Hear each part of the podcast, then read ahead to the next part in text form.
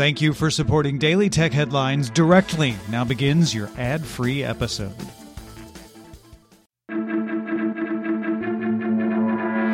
These are the Daily Tech Headlines for Thursday, November 19th, 2020. I'm Rich Stroffolino. NVIDIA launched a WebRTC based beta version of its GeForce Now cloud gaming service on mobile Safari, making the service available on iOS. DualShock 4 and Xbox One controllers will work with games as well as touch controls, although they won't be supported natively on certain games, and there's no support for playing with the mouse and keyboard. The company also said it plans to expand its desktop Chrome based version of GeForce Now to work beyond just Chromebooks. YouTube updated its terms of service to now state that creators not in its partner program may see some ads on their videos. YouTube's partner program shares a portion of ad revenue with creators and requires an account to have 1,000 subscribers and 4,000 hours of watch time in the last 12 months to participate. Non-partnered channels will not receive any revenue from these newly displayed ads. The Verge confirmed that ads will not be run on non-partnered channels that focus on sensitive topics. The Washington Post sources say state and federal investigators are preparing to bring antitrust charges against Facebook, alleging that the acquisition of rivals Instagram and WhatsApp led to a social media market with few quality alternatives.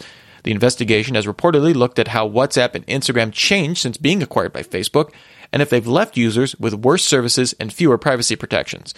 This includes looking at Facebook's pledge to regulators in 2014 that it would keep WhatsApp independent with strong privacy protections. The state and federal lawsuits have not been finalized, but are expected to be filed by early December, with nearly 40 states reportedly interested in signing on.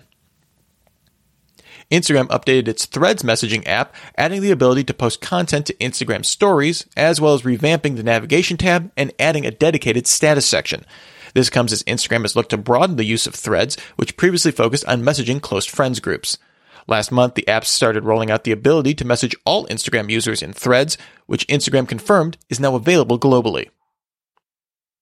Apple reached a settlement with 34 U.S. state attorneys general over lawsuits about the company's practice of throttling iPhone performance as batteries degraded. The settlement has yet to be approved by a judge, but could be worth up to $113 million. Apple settled a class action lawsuit on the practice earlier this year for up to $500 million. Google launched a redesigned version of Google Pay for Android and iOS in the US. The app has three new tabs Pay, Explore, and Insights. The Pay tab has the expected features like payment functions and transaction history. Explore will contain deals and discounts, and Insights lets you connect your bank account to get a searchable overview of your finances. You can also approve Pay to look through Gmail and Google Photos for receipts to integrate into Insights. Coming in 2021, Google will partner with banks to offer checking and savings accounts inside Google Pay in a new service called Plex. Google says it will not share transaction history with other parts of Google for targeting ads.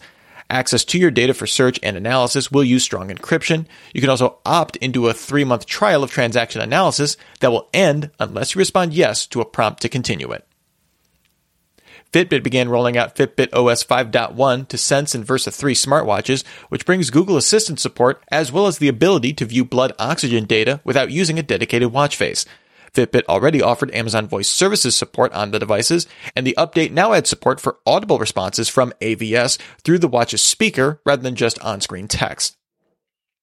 Google announced it's completed the global rollout of Rich Communication Services, or RCS, for all Android phones. Users with carriers still using SMS only can download the Google Messages app in the Play Store, enabling features like typing indicators, read receipts, higher resolution photos and videos, and larger group conversations. Google also said it's testing end to end encryption in the latest beta of Google Messages to one on one conversations. Twitter product lead Kayvon Beykpour says the company is exploring adding a dislike button to the platform. However, he says the priority is now minimizing the spread of inauthentic behavior better harassment reporting tools, and cracking down on misinformation. Twitter previously let users report tweets they didn't like, but other users didn't see a tally of dislike numbers. Amazon launched Echo Frames smart glasses last year as part of its invitation only day one products. Based on feedback, Amazon announced it will launch an updated Echo Frames device on December 10th for $249.99 to the general public. These updated frames include up to 40% better battery life with an auto off feature for more energy savings, a VIP filter to prioritize notifications from apps and contacts, and an auto volume feature that will adjust volume based on ambient sound. The new Echo frames come in modern tortoise, horizon blue, and classic black, and invited first generation users will be able to upgrade to a new pair for $70. Not all of Amazon's day one products were so lucky.